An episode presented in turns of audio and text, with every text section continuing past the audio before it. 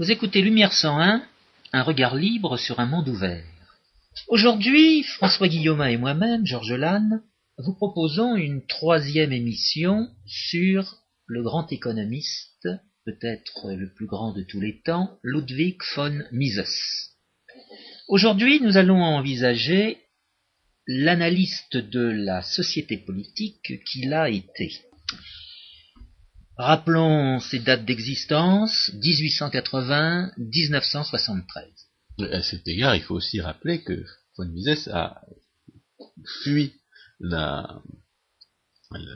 l'Autriche menacée par les socialistes hitlériens en 1934, qu'il est allé s'installer à Genève, et puis que lorsque les socialistes hitlériens ont envahi la France, eh bien, il, a, voulu quitter la Suisse, il ne se jugeait pas en sécurité, et il est, à travers le midi de la France et, en passant par l'Espagne et le Portugal, euh, allé se réfugier à New York, où il a eu un certain mal à trouver des, gens pour euh, l'employer comme professeur, alors qu'on donnait des, des de professeur à tout ce que la, la gauche viennoise pouvait comporter de socialistes et de communistes, eh bien lui, il a fallu que ce soit des entrepreneurs, des, chefs d'entreprise qui lui payent une, une, chaire pour enseigner dans une, dans une, faculté de, dans une école de commerce relativement peu cotée. Et euh, ça ne l'a pas empêché d'analyser la politique et du socialisme hitlérien et des euh, divers, euh, diverses pseudo-démocraties socialistes, qui n'appelaient pas ainsi, ils les appelaient interventionnistes, euh, avec diverses variantes comme le syndicalisme, et, évidemment au nom d'une vision intransigeante, ou plutôt d'une vision scientifique, qui continuait à affirmer, pas autant que nous l'avons démontré, mais quand même presque autant que l'interventionnisme et le socialisme sont, des, ce qu'il appelait un destructionnisme. Dans cet ordre d'idées, je rappellerai aussi que dans la décennie 1950, à l'occasion d'un ouvrage en l'honneur ou en hommage à Ludwig von Mises, Jacques Rueff avait écrit un article qu'il avait intitulé L'intransigeance de Ludwig von Mises. Alors c'est extrêmement mal vu parmi les économistes que de penser que 2 et 2 font 4. Voilà. Les, gens qui disent que 2 et 2 font 4 sont des, sont des extrémistes. Ils, sont, ils, sont, ils exagèrent et bien entendu euh, ils, se font, ils se font mal voir de ceux qui voudraient que 2 et 2 fassent 4 et demi ou que 2 et 2 fassent 3 et demi suivant les, suivant l'opportunité politique du moment. Alors en ce qui concerne, disons, ce, phénomène-là, ce phénomène de, la souplesse. On en a fait déjà plusieurs émissions à ce sujet, puisqu'on a parlé du charlatanisme ordinaire. Von Mises n'était pas un charlatan ordinaire, mais il a analysé la politique de son époque, il a analysé euh, dès qu'il l'a pu. Dire qu'il a contribué à épargner à euh, l'Autriche euh, l'hyperinflation qu'a connue l'Allemagne dans les années 20. Il a évidemment analysé les, politiques de conjoncture des années 20 qui ont conduit à la Grande Dépression, au crash de 1929 et à la Grande Dépression qui s'en est ensuivie. Mais les années 30 donnent vraiment l'impression de, euh, de gouvernements qui font à peu près n'importe quoi et qui, se, qui essayent de se voler finalement les uns des emplois les uns aux autres par divers procédés, euh, disons de, de d'évaluation euh, entravé par le régime monétaire, euh, qui était encore un régime supposé de change fixe euh, avec l'or, et en même temps euh, d'interventionnisme de plus en plus, plus en plus acharné pour soi-disant augmenter, la production et l'emploi. il y a un des aspects de cette cet interventionnisme qui reste tout à fait d'actualité, et notamment euh, le désir d'imposer des salaires euh, supérieurs aux salaires euh, d'ajustement sur le marché. Encore qu'à l'époque, les, disons, les, syndicalistes n'avaient pas tellement, n'avaient pas réussi à s'emparer de la législation à un point tel que aujourd'hui, ce sont les, sont pratiquement les hommes de l'État qui imposent les salaires minimums, qui en fait dispense les syndicalistes de lutter contre l'immigration parce que euh, désormais ils sont protégés. Les syndicalistes ont toujours trahi les, intérêts des, travailleurs les plus pauvres, ils ont toujours cherché à leur interdire de travailler parce que c'est la seule manière pour un syndicaliste d'obtenir une rémunération durablement plus élevée que celle qui existerait sur un marché libre.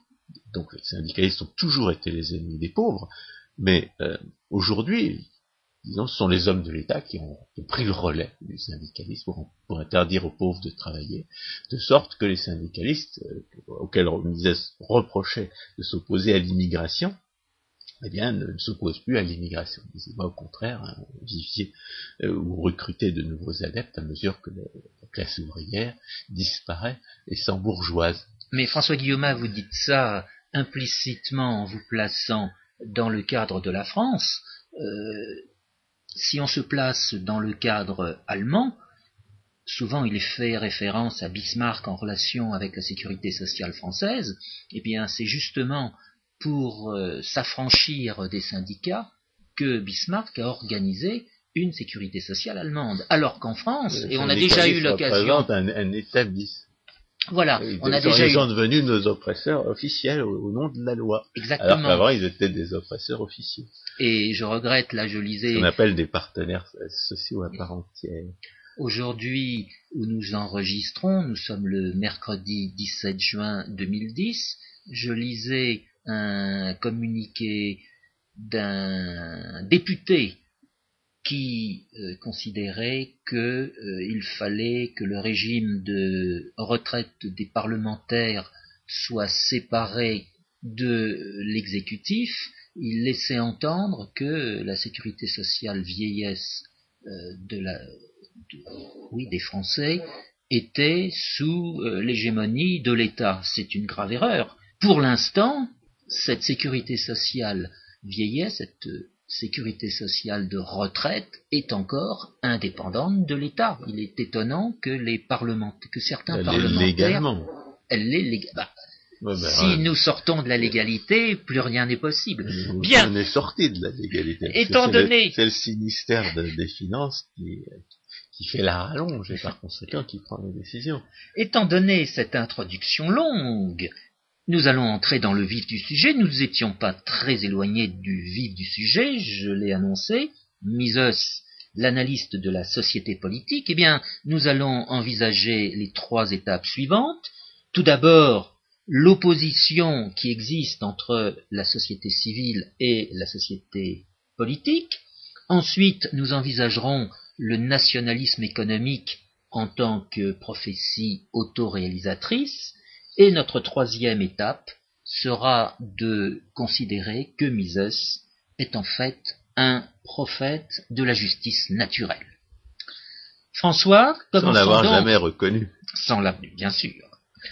Commençons par cette opposition entre euh, la société civile et la société politique qui est au cœur de euh, la philosophie libérale. Bah, c'est une distinction absolument euh, naturel que de distinguer entre les actes, tout, entre les interactions entre les personnes où un individu s'impose à un autre, et les interactions entre les personnes où l'échange, disons l'interaction est volontaire. Car si l'interaction est volontaire, ça veut dire qu'elle est à l'avantage de l'un comme de l'autre. Et la Mises semblait s'effrayer de voir dans les, chez les auteurs qui passaient pour les, plus lucides de leur époque, une, une, incapacité à comprendre que dans les relations entre les personnes, et, surtout dans les relations entre les nations, qui sont en réalité que des relations entre les personnes séparées par une frontière, eh bien, il pouvait y avoir des gens pour croire que, que, si l'un profite, c'est nécessairement au détriment de l'autre. L'idée sur laquelle l'échange ne pourrait profiter à l'un que si l'autre s'en trouve euh, lésé, c'est une idée qu'il reprochait à, Montaigne d'avoir euh, d'avoir formulée et, et, et, à, Voltaire d'avoir euh, d'avoir reprise à son compte, notamment dans un article de l'encyclopédie. Oui, citons à, ce propos, euh, Mises utilise l'expression de dogme de Montaigne. Oui. Alors, à cet égard, on pourrait rappeler l'émission que nous avons faite à propos de l'argent caché, nous avons identifié deux formes d'argent caché, celui que les socialistes prétendent euh, que l'économie capitaliste recèlerait sous prétexte que l'économie capitaliste n'est pas suffisamment euh, soumise au, principe de l'efficacité productive. Nous avons à opposer à, ce mythe de l'argent caché une réalité de l'argent caché qui correspond à, toute la richesse que les hommes de l'État détruisent lorsqu'ils volent les autres puisque euh, en vertu de la démonstration de, de Bitur Camembert, bien euh, lorsque les hommes de l'État volent une, certaine certain montant de richesse, eh bien, ils ont détruit, l'équivalent s'en trouve détruit au cours des efforts faits pour, soit pour se défendre contre ce vol, soit pour s'emparer du butin de ce vol. Il y a, il y a, à propos de cette opposition entre la, la société civile et la société politique, une troisième forme d'argent caché, qui est l'enrichissement euh, qui naît automatiquement du, fait qu'un échange est volontaire. Si vous échangez euh, une chose contre une autre, ça veut dire que vous donnez plus de valeur à ce que vous recevez en échange qu'à ce que vous donnez en échange, et réciproquement. Cet échange, de ce fait, est intrinsèquement productif. Et demeurer aveugle au fait que l'échange est intrinsèquement productif conduit à des erreurs d'interprétation systématiques. On n'est pas obligé d'aller exactement aussi loin que, euh, Voltaire ou, Montaigne et, croire que l'échange ne serait, serait se ferait forcément au détriment de l'un euh, s'il doit profiter à l'autre. Mais vous avez toutes sortes de gens qui prétendent limiter les, euh, les, les circonstances ou les conditions où l'échange est est productif et bénéfique pour, les deux parties, euh, sous prétexte, par exemple, que les niveaux de développement seraient différents, sous prétexte que euh, les, pays seraient, plus ou moins auraient une, industrie plus ou moins euh, ancienne, plus ou moins développée. Le, caractère intrinsèquement productif de l'échange découle du fait que l'échange est volontaire de part et d'autre, et on n'a absolument pas besoin d'autres d'autres arguments pour le prouver. C'est-à-dire que c'est le fait que l'échange est intrinsèquement productif, de même que le, fait que, la fermeture des frontières euh, aux produits étrangers appauvrit un pays, cela est une vérité logique aussi vraie et aussi certaine que de, font 4. Dans le second cas, d'ailleurs c'est une application du fait que de, font 4, mais dans le premier cas c'est aussi vrai du caractère nécessaire, du caractère volontaire par hypothèse de l'échange, découle son caractère nécessairement productif. Mais je, dirais, pour justifier, si on peut dire, euh, l'attitude de ces incultes, qu'ils font une confusion entre la comptabilité et euh, l'évaluation. Effectivement, dans un échange, euh, l'un va donner à l'autre la valeur en monnaie de euh, l'objet en question. Il y a une égalité, c'est certain. mais cela n'a rien à voir. Qui veulent, encore une fois, ils veulent appliquer le raisonnement comptable là où c'est un autre raisonnement qui doit s'appliquer. Exactement. On va dire que c'est un sophisme comptable en l'espèce plutôt qu'un sophisme anti-comptable, dans la mesure où ils, prétendent appliquer le raisonnement comptable en méconnaissant les, conditions euh, de validité de la, du raisonnement comptable et, les, et par conséquent les conclusions qu'on peut ou qu'on ne peut pas en déduire. Et le clou est enfoncé par euh, cette nouvelle théorie mathématique appliquée à l'économie depuis maintenant un certain nombre d'années, depuis le lendemain de la guerre de 39-45, qu'on appelle la théorie des jeux, les adeptes de cette théorie des jeux voyant dans l'échange un jeu à somme nulle. Euh, euh, c'est pas évident, je dirais que les adeptes de la théorie des jeux ont préféré euh, théoriser certains jeux à somme nulle, mais je ne les vois pas a priori dire que l'échange sera un jeu à somme nulle. Si, faisant reposer leur somme nulle sur cette confusion comptable à ce point. avec, et oui, Bien. Moi, j'aurais tendance à dire que ils, ont, ils essayent de raisonner sur, le, sur les termes de l'échange. L'échange est volontaire euh, en soi, il est bénéfique à l'une et l'autre partie, et puis la question est de savoir qui va, euh, qui va empocher euh, la plus grosse partie de l'avantage qu'il y a à échanger c'est peut-être comme ça qu'on peut réduire, quand, on n'est pas complètement analphabète, qu'on peut réduire, euh, qu'on peut voir un jeu à somme nulle dans l'échange. Et d'ailleurs, c'est un peu comme ça que le voient les, négociateurs euh, dans, toute négociation collective. On a intérêt à échanger, mais les termes de l'échange n'étant pas euh, totalement fixés, dépendant de certains rapports de force, de certaines stratégies, alors à ce moment-là, on va essayer d'accaparer une, plus grande partie de l'intérêt que, les uns et les autres ont à échanger. Il y a une espèce, c'est c'est un, on parlait d'argent caché tout à l'heure, il s'agit de, il s'agit de partager cet argent, mais on reconnaît quand même qu'il existe. Mm. Bah, je vois pas des, des, des théorie des jeux réalistes, méconnaître le fait que, les, gens ont quand même intérêt à échanger entre eux. Mais une théorie des jeux réalistes ne tient-elle pas de l'oxymore? Euh, Alors là, cela nous fait sortir. C'est une autre question. Mises d'ailleurs a très bien traité cette question de la cette question d'une théorie euh, de la de l'incertitude qui, euh, qui reposerait sur des probabilités mesurables.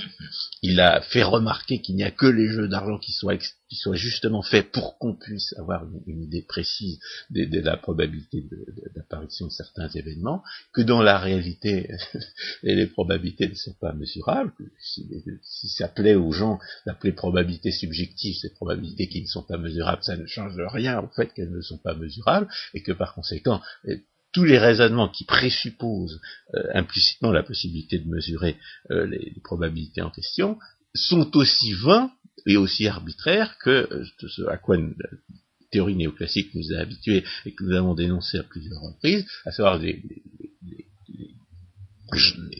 prétentions à mesurer l'utilité des gens indépendamment de toute action alors qu'ils n'agissent pas, ou alors qu'ils sont euh, bien au contraire les victimes passives d'une intervention qui, euh, qui dispose de leur euh, propriété sans leur consentement.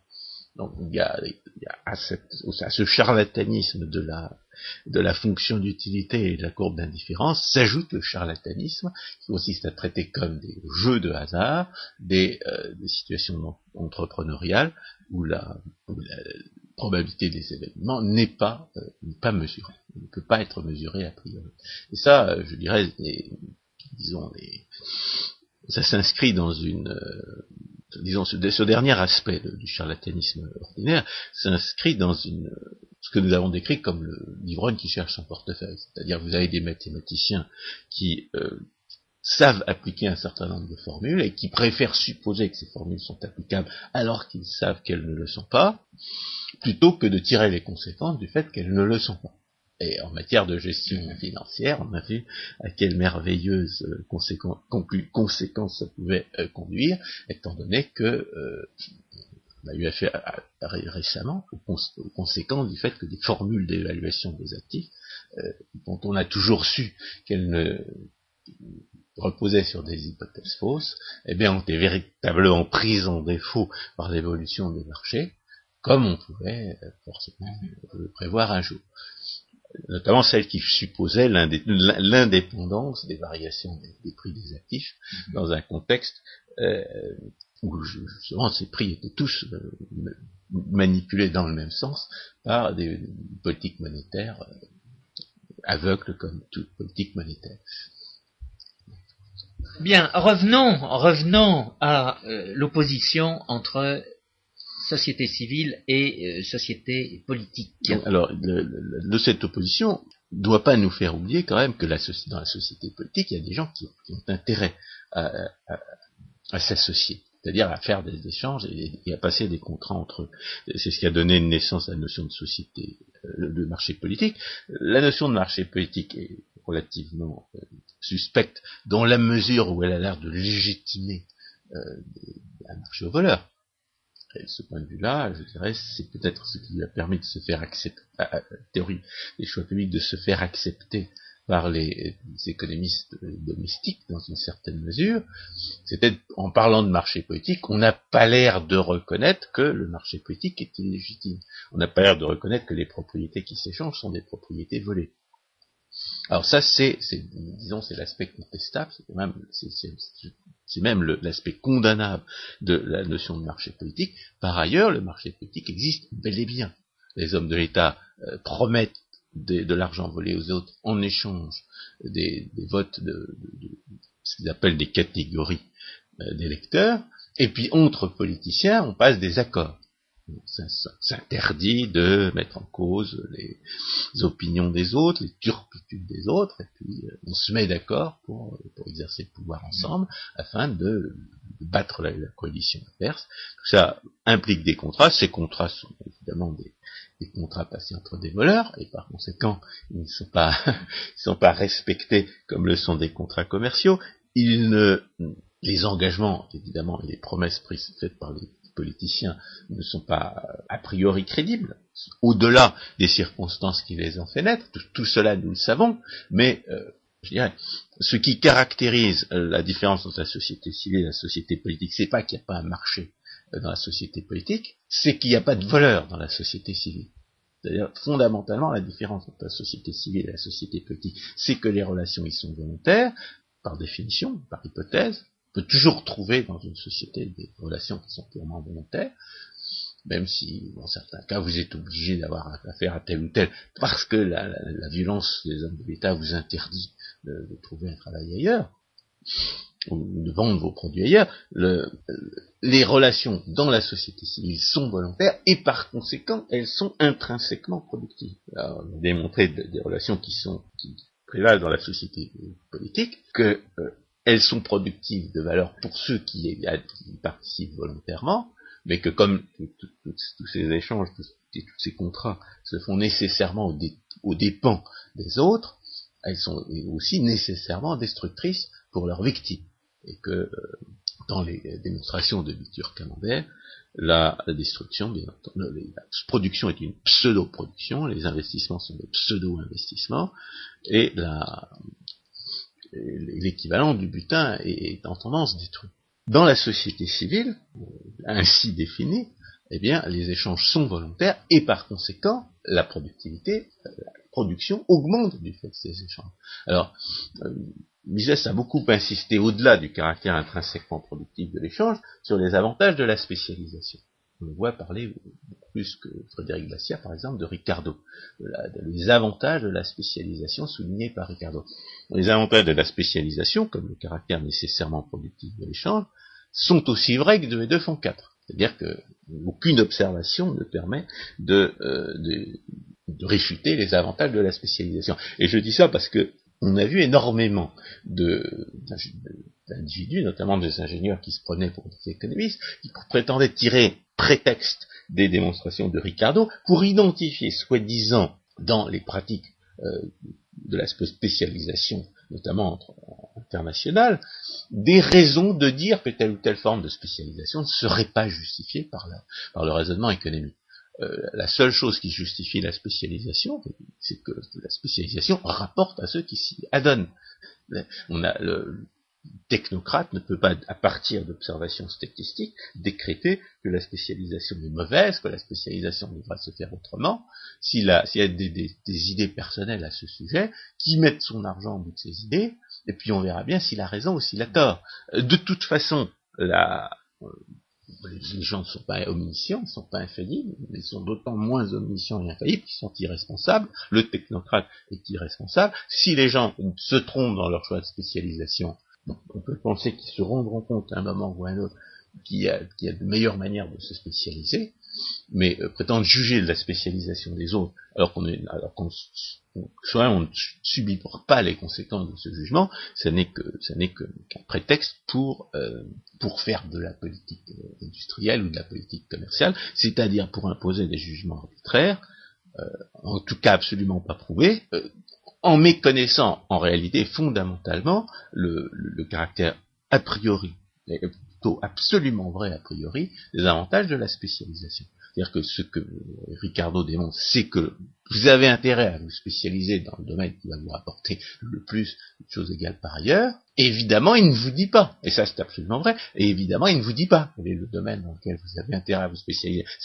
C'est ça qui dépend de, la, des circonstances, c'est ça qui dépend de l'observation, c'est ça qui dépend de la compréhension que vous avez de la situation, mais ça ne réfute absolument pas l'intérêt qu'il y a à se spécialiser et l'intérêt universel qu'il y a à se spécialiser. Il n'y a absolument aucune condition euh, aux avantages de la spécialisation. Les gens qui me disent, ah oui, mais euh, on doit se spécialiser que si on a telle ou telle dotation en facteur, ou tel ou tel, ou tel niveau de développement, euh, tout, ça, ce sont des, sont des spéculations sur, les, euh, sur la nature des avantages de la spécialisation, ce n'est pas une condition à l'existence des avantages de la spécialisation en tant que telle. Et au lieu de parler de spécialisation, on peut aussi parler de division du travail, ce n'est qu'une question de point de vue. Quand on parle de spécialisation, on fait référence à un type d'action humaine, l'action de production, alors que quand on fait référence à la division du travail, on se veut avoir un point de vue général qui consiste à euh, distinguer les individus les uns des autres, sans trop faire intervenir euh, les actions que les uns et les autres mènent. il y a quand même une, je dirais une, une chose à préciser dans le dans l'analyse de Mises, c'est que euh, il a en même temps qu'il a démontré les avantages, enfin qu'il a rappelé plutôt les avantages de la spécialisation, il a aussi euh, complètement démontré que l'interventionnisme d'État en général échoue euh, à, réaliser ses objectifs. Il ne l'a pas fait exactement de la manière hiérarchisée que nous avons euh, que nous avons présenté, en disant il y a un certain nombre d'objectifs que les hommes de l'État peuvent atteindre accidentellement, pour euh, voler les uns au profit des autres, il y a un certain nombre d'objectifs que, les, hommes de l'État ne peuvent généralement pas atteindre, c'est appauvrir les uns et enrichir les autres, et puis il y a un certain nombre d'objectifs euh, qu'ils ne réaliseront jamais parce que ce qu'ils réussissent à faire, c'est exactement le contraire de ce qu'ils prétendaient vouloir faire, à savoir accroître la production et enrichir le pays. De, ce point de vue-là, je dirais, Mises ne raisonne pas exactement comme nous le faisons, parce que nous, je dirais, nous avons, nous avons une, des années de recul, une, une approche qui est un petit peu plus centrée sur le, sur le profit et sur la, sur la notion d'incertitude qui s'y attache nécessairement. Mais euh, Mises, disons, décrit euh, les, conséquences d'une intervention qui vise à obtenir un certain résultat, disons dans la logique des, effets, euh, effets, non voulus, ce qu'on a un peu tendance à appeler effet pervers, qui n'est pas forcément une mauvaise, une mauvaise appellation, parce que euh, finalement, ils, sont ils le sont effectivement pervers. Mm. L'inconvénient de, l'acception du terme euh, contemporaine, c'est que on a l'air de supposer que ces effets-là sont autres que ceux à qui, euh, auxquels on, s'attendait. En réalité, ces effets sont, sont les effets auxquels on pouvait s'attendre. Et de ce point de vue-là, euh, Mises est dans la grande tradition des économistes qui disent la vérité au pouvoir, et qui, font savoir aux hommes de l'État que leurs interventions ne peuvent pas réaliser les objectifs qu'ils recherchent. Et cette, tradition a en particulier comme euh, prédécesseur de Ludwig von Mises, Frédéric Bastiat. Alors Mises insiste, euh, moins que nous faisons sur le fait, parce que pour nous ça va absolument de soi, que, que les avantages que les hommes de l'État peuvent distribuer aux uns se font forcément au détriment des autres. Et ça, je dirais, à cela, nous avons tendance à préférer un raisonnement qui, euh, consiste à dire que dans la plupart des cas, les privilèges que vous recevez du fait de l'intervention de l'État, vous allez les payer, vous les avez déjà payés. Au nom, euh, au nom de, la notion de pseudo-investissement et de la loi de Bitur-Camembert que Mises n'avait pas, n'avait pas mise au point.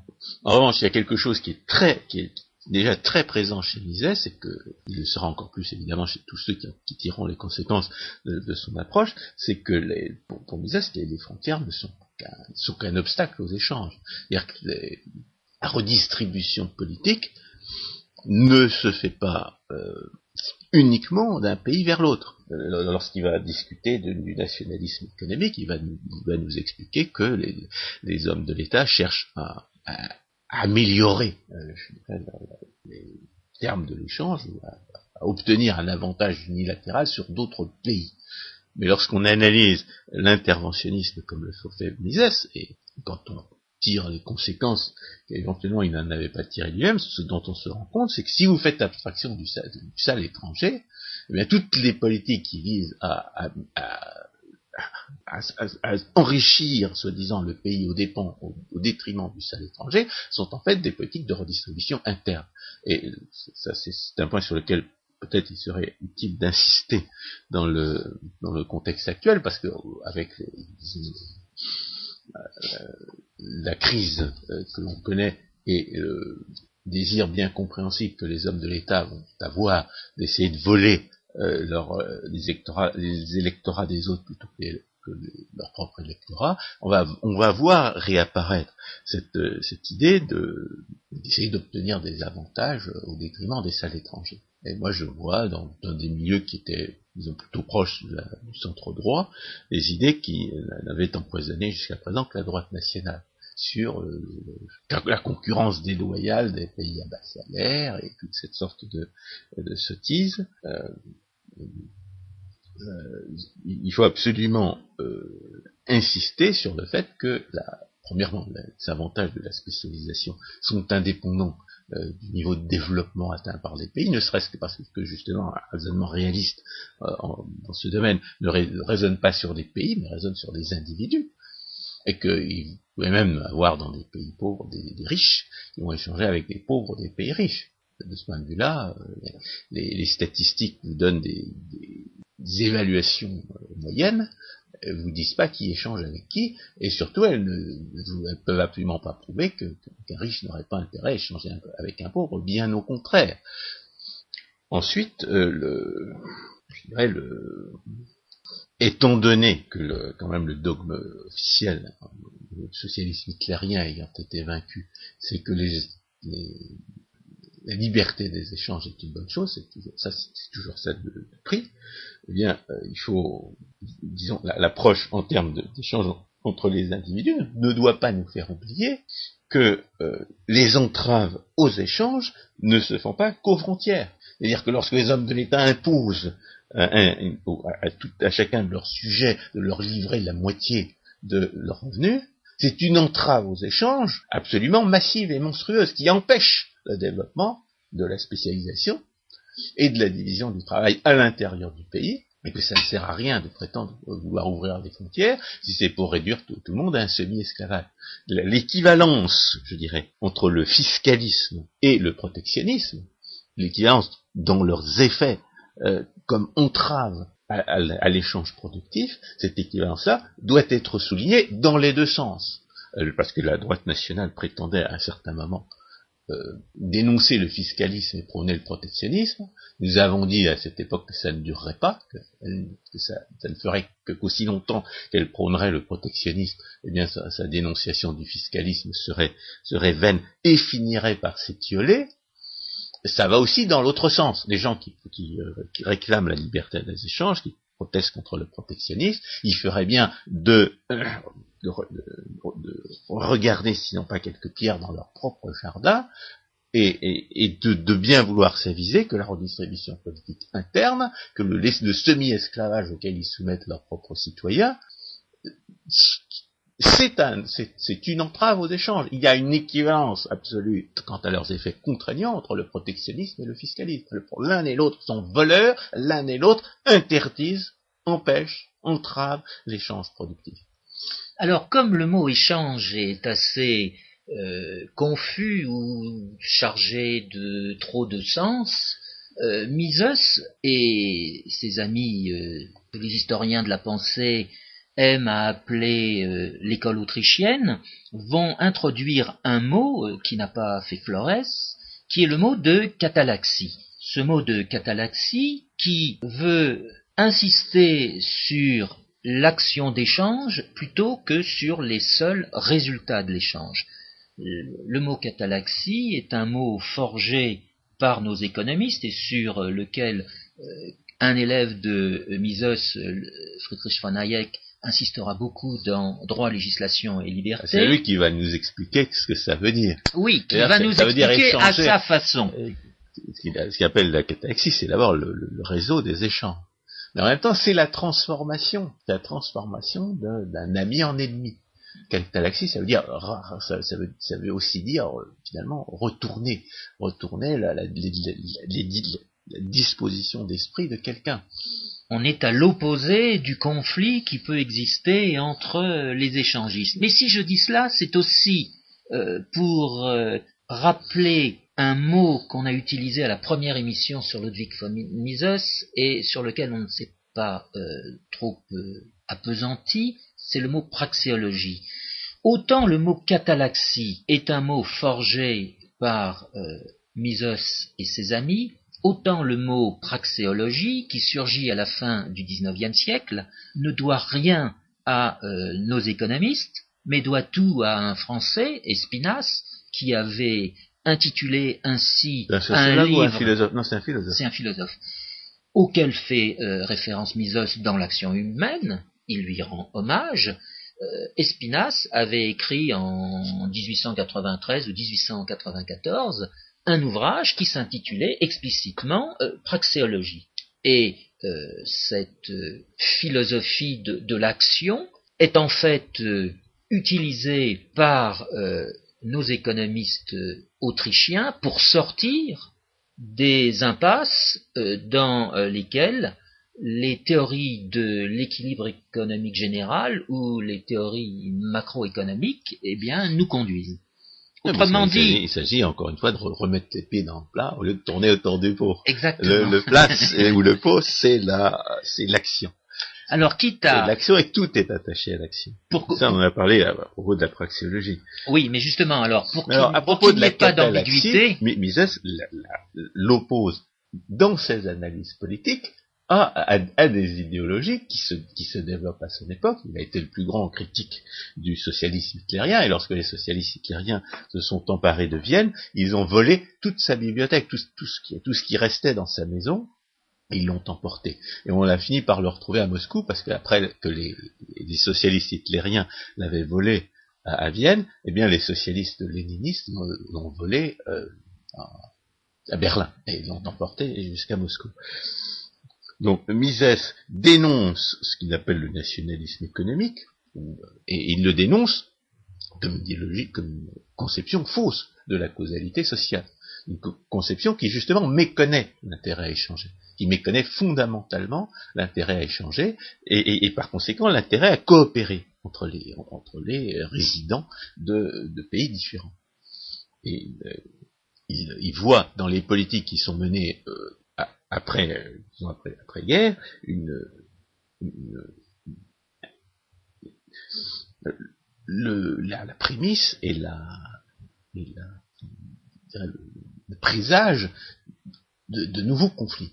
Et il, voit dans cette, dans cette illusion comme quoi les relations entre les, entre les nations et surtout entre les individus qui les constituent euh, une, un antagonisme naturel d'intérêt, il, voit là, il voit bien entendu les germes de, de, nouveaux conflits. il voit des gens qui sont au pouvoir et qui ne se rendent pas compte de l'intérêt qu'il y a à échanger, de l'intérêt intrinsèque qu'il y a à échanger, qui voit au contraire dans l'échange avec autrui, dans la, dépendance, comme ils disent, vis-à-vis du commerce international, comme ils disent, ils y voient euh, un, instrument, non pas d'enrichissement, mais un, instrument de, mais un motif de faiblesse. Et il va, il va dénoncer le, le nationalisme économique, non pas seulement comme euh, l'erreur qui consiste à, à, essayer de s'enrichir aux, dépens des autres par des, par des dévaluations compétitives ou des fermetures de frontières, qui sont, euh, comme on l'a dit tout à l'heure, autant de redistribution politique interne et de redistribution politique, étant donné la nature de la redistribution politique aléatoire, c'est-à-dire qu'on ne peut même pas savoir, comme on l'a dit à plusieurs reprises, comme on l'a répété tout à l'heure, ça fait pas l'intervention de l'État qui veut enrichir les uns et appauvrir les autres, en général, échoue à le faire. Donc, le, le caractère illusoire du nationalisme économique tient au fait, d'abord au fait qu'en réalité c'est de la redistribution politique interne avec tout ce que ça implique d'injustice, avec tout ce que ça implique de, n'importe quoi, avec tout ce que ça implique de destruction au titre de Victor Camembert. Si vous faites abstraction du sale étranger, vous vous rendez compte des bêtises que vous êtes en train de faire. Mais évidemment, euh, le, sale étranger, euh, c'est probablement un étavisme naturel de la, que, nous devons à nos ancêtres euh, de Cro-Magnon, euh, le sale étranger, est effectivement un moyen de rassembler la tribu, euh, non, seulement contre le contre l'ennemi extérieur présumé, mais aussi contre ceux qui voudraient continuer à échanger avec le, avec le sale étranger en question. C'est-à-dire que la tactique du bouc émissaire, ça marche très bien. Moi, j'ai vu ça en étudiant l'ex-Yougoslavie, le bouc émissaire, ça marche vraiment très bien, à, tel point qu'on se demande quelquefois si certains politiciens qui y ont recours euh, auront l'idée d'y renoncer. Mais euh, disons, ça, ça doit, comme ça repose sur un atavisme naturel, eh bien, ça engendre des, euh, des, illusions qui ont la, qui ont la, vie dure. À cet égard, euh, le, le théoricien de l'économie, c'est quand même quelqu'un qui, euh, qui a raison, qui a raison et qui aura toujours raison de rappeler que si vous faites abstraction du sale étranger, vous avez de la redistribution politique interne, que cette redistribution politique interne est aléatoire, elle profite d'ailleurs aussi bien à des salles étrangers qu'elle est nuisible à de gentils nationaux. C'est-à-dire que la manipulation euh, intellectuelle, je dirais presque mentale, que représente la, le nationalisme économique, eh bien, vous pouvez, par des procédés euh, d'abstraction simples, y échapper. Et comme de toute façon, euh, c'est la vérité qui compte, parce qu'il s'agit quand même d'enrichir ou d'appauvrir le pays, eh bien, si vous échappez à cette, à cette manipulation mentale-là, c'est à ce moment-là que vous servirez les intérêts de votre pays. Il ne faut pas oublier que le nationalisme économique, tel que le dénonçait Famizet, cette idée sur laquelle on va pouvoir, en interdisant les échanges, ou en manipulant la monnaie, ou en, ou en attaquant les voisins, euh, enrichir le pays, cette idée-là est illusoire. Donc vous n'agissez pas pour le bien de votre pays quand vous faites ça. Vous êtes un traître, vous êtes un traître, parce que vous, en votre pays, en prétendant l'enrichir, en réalité, vous l'appauvrissez. Et cette méthode... Et, et, et, si vous êtes un traître parce que vous n'avez pas compris ce que nous essayons d'expliquer ici, vous êtes un traître par incompétence. Et, et la méthode qu'utilise euh, Ludwig von Mises pour expliquer ce que nous disons à l'instant, il la qualifie de méthode catalactique.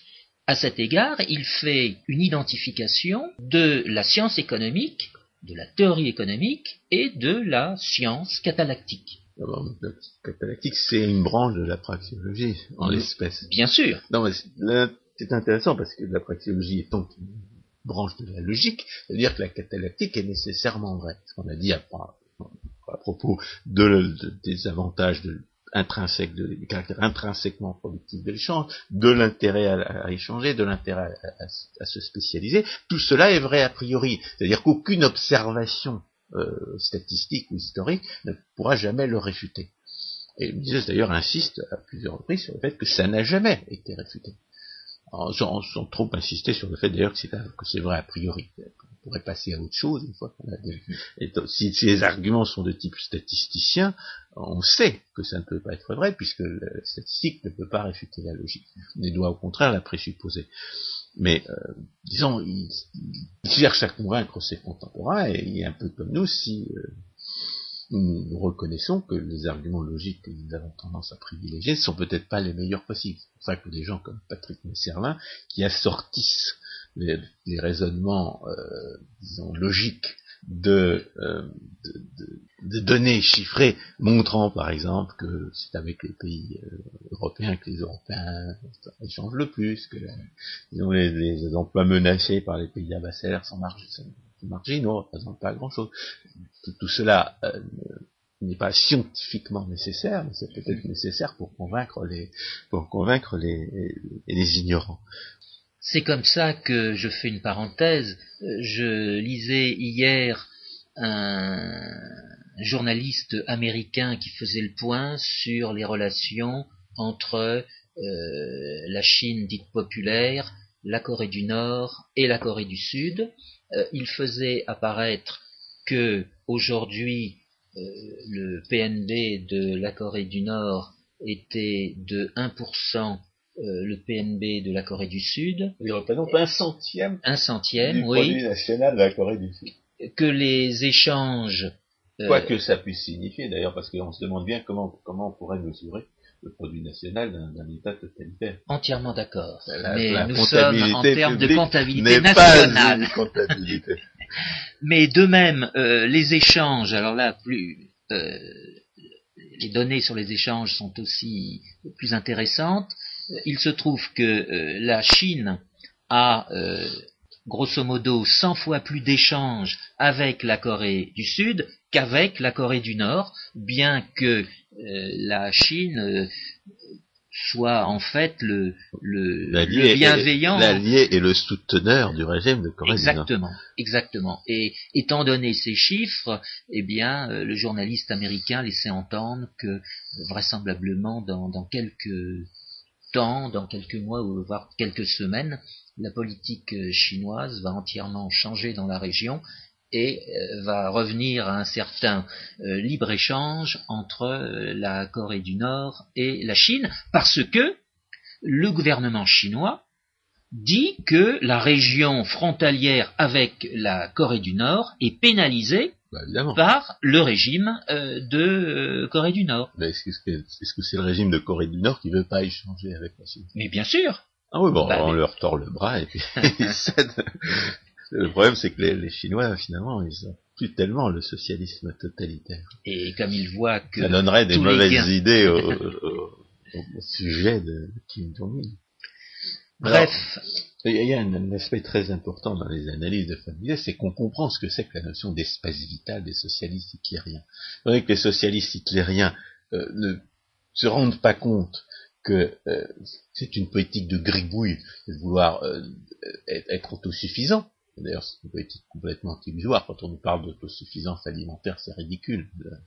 on est peut-être capable de produire nous-mêmes notre propre nourriture, mais les matières premières et, les, équipements nécessaires à notre agriculture, on les achète bien quelque part. Donc pour, que l'autosuffisance alimentaire ait un sens, il faudrait qu'en plus, on n'achète jamais rien à l'étranger pour euh, entretenir l'agriculture. Alors dans le domaine, il y a des variations de vocabulaire, c'est l'autosuffisance, c'est l'indépendance. Non mais ce qui compte, c'est que c'est une politique de gribouille, parce que que, craignent les partisans de l'autarcie Ils craignent que, les salles étrangers euh, refusent de nous vendre leurs mauvais produits, dont nous sommes dépendants.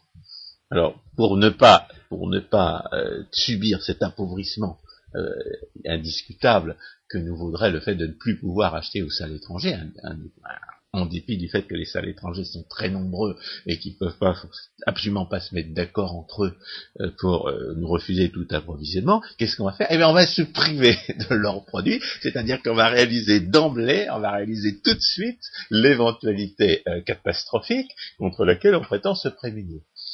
C'est une politique absurde, c'est une politique, bien entendu, qu'on ne dont l'exemple de l'agriculture le montre, qu'on ne peut absolument pas pousser jusqu'au bout, mais qui sert de prétexte. C'est une partie des absurdités euh, qui, dans la grande bibliothèque de la sophistique étatiste, eh bien, euh, peuvent, toujours servir, euh, comme 2 et 2 font 5, comme je prouve statistiquement que 2 et 2 font 5, toute, une panoplie de sophistes, toute une panoplie d'imbécilité, et quelquefois on ressort l'autarcie et l'autosuffisance euh, alimentaire ou autre chose. Euh, bien entendu, euh, l'inconvénient de cette politique qui vise à l'autarcie, c'est que bien entendu, quand vous avez un pays qui, qui manque cruellement de certains, types de ressources, et à l'époque du socialisme italien, l'Allemagne, l'agriculture allemande n'avait pas été développée comme elle l'a été par la politique agricole commune, eh bien, là, eh bien, vous pouvez pas nourrir votre population. Alors, qu'est-ce qu'il faut faire? Eh bien, il faut conquérir des territoires, parce que comme, si on les a conquis, on, sait pouvoir les, on sait pouvoir en disposer. On risque pas d'être privé des produits agricoles des salles étrangers à partir du moment où on les a volés aux salles étrangères. Encore faut-il savoir cultiver comme ils cultivent. Oui, genre, franchement. Il y a des exemples historiques. Alors c'était l'idée de, s'emparer de l'Ukraine, c'était l'idée de s'emparer de la Pologne, c'était l'idée. Pourtant ils avaient bien compris que leur économie était complémentaire de celle des, Balkans, par exemple. Il avait passé des accords commerciaux, curieusement, avec les Balkans. Je que, quelquefois, ils étaient capables de comprendre que les salles étrangères n'étaient pas forcément euh, euh, enclins à, nous refuser euh, leurs mauvais produits. Donc c'est une politique de gribouille et c'est une politique qui explique la, volonté de conquête. On veut, on s'emparer de territoires puisqu'on que la spécialisation internationale, et, on, la craint, on ne lui fait pas confiance, on, craint qu'elle nous réserve de mauvaises surprises, eh bien, euh, on fait la guerre, qui elle-même, bien entendu, est source d'une incertitude supplémentaire, et, l'expérience l'a montré. Et, bien entendu, c'est une politique euh, tout à fait absurde. Il y a euh, chez, chez Mises une, disons, un autre aspect qui à son avis, pourrait, conduire à la guerre, c'est l'interdiction des migrations entre les pays plus ou moins développés. À cet égard, ne tient pas compte euh, autant euh, que le feront par la suite les théoriciens du droit naturel, du fait que euh, pour immigrer dans un pays, il faut que vous y ayez été, invité par quelqu'un. Et à cet égard, on n'est pas, sûr d'être d'accord avec lui. D'autant plus qu'il il insiste sur un fait qui est, euh, tout, à fait, tout à fait reconnu euh, dans la théorie économique, même si les politiciens n'en tirent pas toujours euh, les conséquences, c'est que si vous pouvez échanger les produits et si vous pouvez investir librement le capital, eh bien, cela compense l'impossibilité d'immigrer librement. Vous avez un pays où le capital matériel installé est peu développé, les salaires sont plus bas. Eh bien, dans les pays où les salaires sont plus bas, ben, vous pouvez fabriquer des produits qui vont incorporer comme, euh, comme élément de compétitivité le fait que les salaires sont plus bas. Et ça permettra aux acheteurs de, pays où les salaires sont plus élevés de profiter de ces salaires plus bas en dépit du fait que la mobilité du travail n'est pas, euh, n'est pas euh, réalisée. à cet égard, d'ailleurs, bien entendu, il y a lieu de, dénoncer l'ignorance et l'inconséquence des gens qui, pour des plus ou moins bonnes raisons, les économistes ont tendance à, y voir plus de mauvaises raisons que les autres, mais ils, reconnaissent aussi qu'il y a de bonnes raisons, s'opposent à l'immigration et qui en même temps s'opposent à la liberté des échanges avec les pays à bas salaire. Euh, si vous voulez pas acheter les produits des, pauvres dans les pays pauvres, eh bien les pauvres des pays pauvres, ils viendront chez vous. donc de ce point de vue-là, euh, évidemment, les alibis misérables mis en avance pour, se disant euh, sur un développement concerté euh, dans les pays pauvres, tout ça ne vaut absolument rien si vous ne laissez pas les pauvres des pays pauvres vous vendre les produits qu'ils ont fabriqués dans leur pays, ils viendront chez vous et, euh, et, et, puis ce sera bien fait pour vous. Parce que, en plus d'être injuste envers ces gens-là, c'est injuste envers ceux qui ont le droit de dépenser leur argent comme bon leur semble et d'acheter les produits qui leur plaisent. Alors, à ce euh, point de vue-là, en ce qui concerne la migration, on a noté que les syndicalistes aujourd'hui, étant donné qu'ils sont devenus euh, partie intégrante de la fonction publique, si on peut dire, eh bien, ne s'opposent plus à l'immigration. Pourquoi? Comme ils s'opposaient, comme, comme Mises leur reprochait de, de s'y opposer dans les années 30. Pourquoi est-ce que les syndicalistes ne s'opposent plus à l'immigration? Eh bien, parce qu'ils sont protégés ils sont protégés par le statut de la fonction publique, ils sont protégés par les salaires minimums de, la concurrence des, pauvres qui viennent s'installer chez nous. Ils sont devenus tellement partie intégrante de l'appareil de pression et d'exploitation mis sur pied par l'interventionnisme d'État, qu'ils n'ont même plus besoin de s'opposer à l'immigration pour obtenir des salaires extravagants euh, par rapport à leur productivité. Alors, euh, euh, comment on dirait conclure à propos de, de Von Mises c'était un, un, individu qui illustrait à, son, corps défendant, parce qu'il n'a jamais, très curieusement d'ailleurs, puisqu'il citait euh, toutes sortes de philosophes, par conséquent, euh, prétendait justifier un raisonnement a priori, il n'a jamais reconnu l'existence d'une définition objective de la justice. Il a, toujours prétendu que, le jugement normatif aurait été euh, subjectif, et il a illustré euh, à son corps défendant finalement le fait qu'il existe une justice objective, parce que chaque fois que vous violez la justice objective, chaque fois que vous écartez du capitalisme de laisser faire, c'est-à-dire du respect de la propriété, tel que le huitième commandement du décalogue euh, commande de la respecter, eh bien, vous n'obtenez pas ce que vous voulez, vous obtenez le conflit et vous obtenez la pauvreté. C'est-à-dire que Van Mises, c'est l'individu qui, euh, au nom de la science, et d'une science qu'il a, quand même euh, développée de, manière inégalée, eh bien, euh, démontre l'inanité de tous les écarts par rapport à la justice naturelle qu'il ne reconnaissait pas. Euh, son disciple Von Mises, euh, son disciple Hayek, lui, il va reconnaître un certain nombre de moyens de preuve qui, qui, euh, qui valident la justice naturelle, notamment le caractère des procédures de la jurisprudence qui permettent d'éliminer progressivement les incohérences et dans les concepts et dans, les, et dans la, mise en œuvre des concepts juridiques.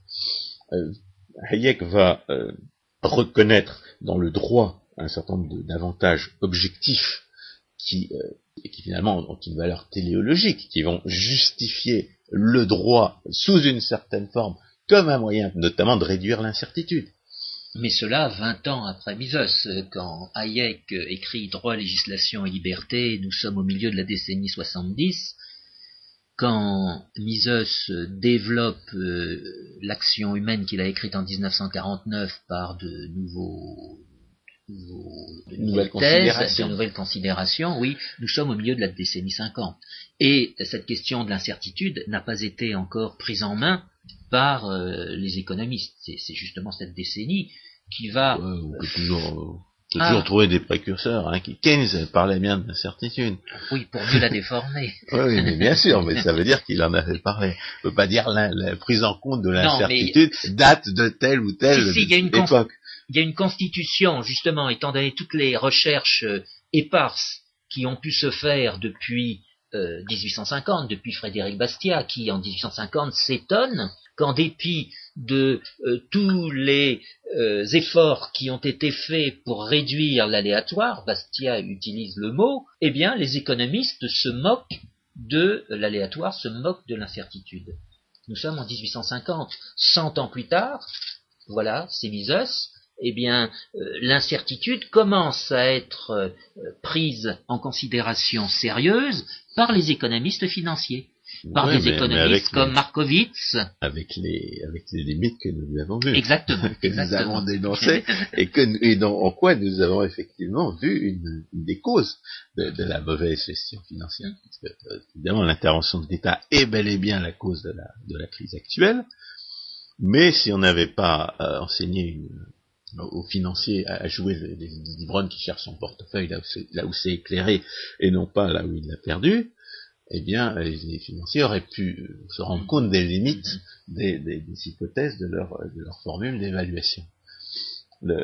Alors, en ce qui concerne Mises, analyste de, euh, la, de, la, politique économique à son époque, a dénoncé le nationalisme euh, économique ce que je voudrais signaler, c'est que la notion de nationalisme économique euh, traduit des erreurs quant, aux effets des politiques et des institutions. Euh, et, a fortiori à propos de Mises, qui ne reconnaissait pas la validité des jugements normatifs, ce que Mises dénonce, ce sont des erreurs d'interprétation. Ce sont des gens qui se trompent et qui se trompent d'une manière absurde quant aux effets des, politiques et des institutions. J'ai parlé de trahison par incompétence tout à l'heure. C'est de ça qu'il s'agit. Euh, moi, j'ai tendance à dire que bah, on peut distinguer un, bon et un mauvais nationalisme. Euh, c'est à cet égard d'ailleurs l'expression dont on se sert peuvent acquérir un caractère purement conventionnel. Vous pouvez appeler patriotisme le bon nationalisme et nationalisme le mauvais nationalisme, ou distinguer entre un bon et un mauvais nationalisme. Ce qui compte, c'est que les gens qui cherchent l'intérêt de leur pays, eh bien, reconnaissent que certaines politiques vont à l'encontre de l'intérêt de leur pays, alors que un certain nombre d'étavismes, euh, peut-être même euh, irrémédiables pour certains, les poussent à croire que ces politiques sont dans l'intérêt de leur pays. Oui, mais justement, parce que euh, aujourd'hui, ce n'est plus le nationalisme économique qui est à la mode, mais c'est le patriotisme économique, pour ne pas parler de l'intelligence économique, qui est une autre façon de parler du, patriotisme économique. C'est ce dont je voulais parler à propos du caractère conventionnel de ce genre d'expression. Alors, je vous laisse la parole dans un instant, mais alors je voudrais revenir sur ce qu'on a dit au début euh, de cet entretien. Si Mises euh, cite dans son chapitre 24 de l'action humaine en 1949 Voltaire, c'est en relation du patriotisme économique. Euh, il fait référence à la définition que Voltaire donne euh, dans le dictionnaire philosophique de la patrie. Et étant donné cette définition, il en arrive à faire apparaître la, mauvaise compréhension, la déformation, le, la mauvaise inspiration euh, de certains patriotismes. Et il met ça en relation avec euh, Montaigne pour parler du dogme. De Ce sont des erreurs de fait. Il s'agit d'un jugement scientifique et d'un jugement scientifique qui, dont les moyens de preuve sont la logique. Et par conséquent, celui qui veut bien accepter que 2 et 2 font 4 en la matière et, reconnaîtra naturellement et spontanément que Mises avait raison. Euh, protectionnisme appauvrit un pays. Vrai, comme on l'a dit à plusieurs reprises, mais on ne le répétera jamais assez, c'est peut-être une des rares des, la démonstration de ce fait est peut-être une des rares euh, où, la, notion de richesse nationale est, définie dans, le raisonnement. C'est-à-dire qu'on ne peut vraiment pas faire grief à ceux qui démontrent le, caractère euh, absolument contraire à son intention prétendue euh, du, protectionnisme à cet égard, de, négliger, de, mépriser les catégories du nationalisme. Bien au contraire, c'est un raisonnement qui les reprend à son compte et qui est un des seuls raisonnements qui reprennent à, son compte l'idée d'intérêt national.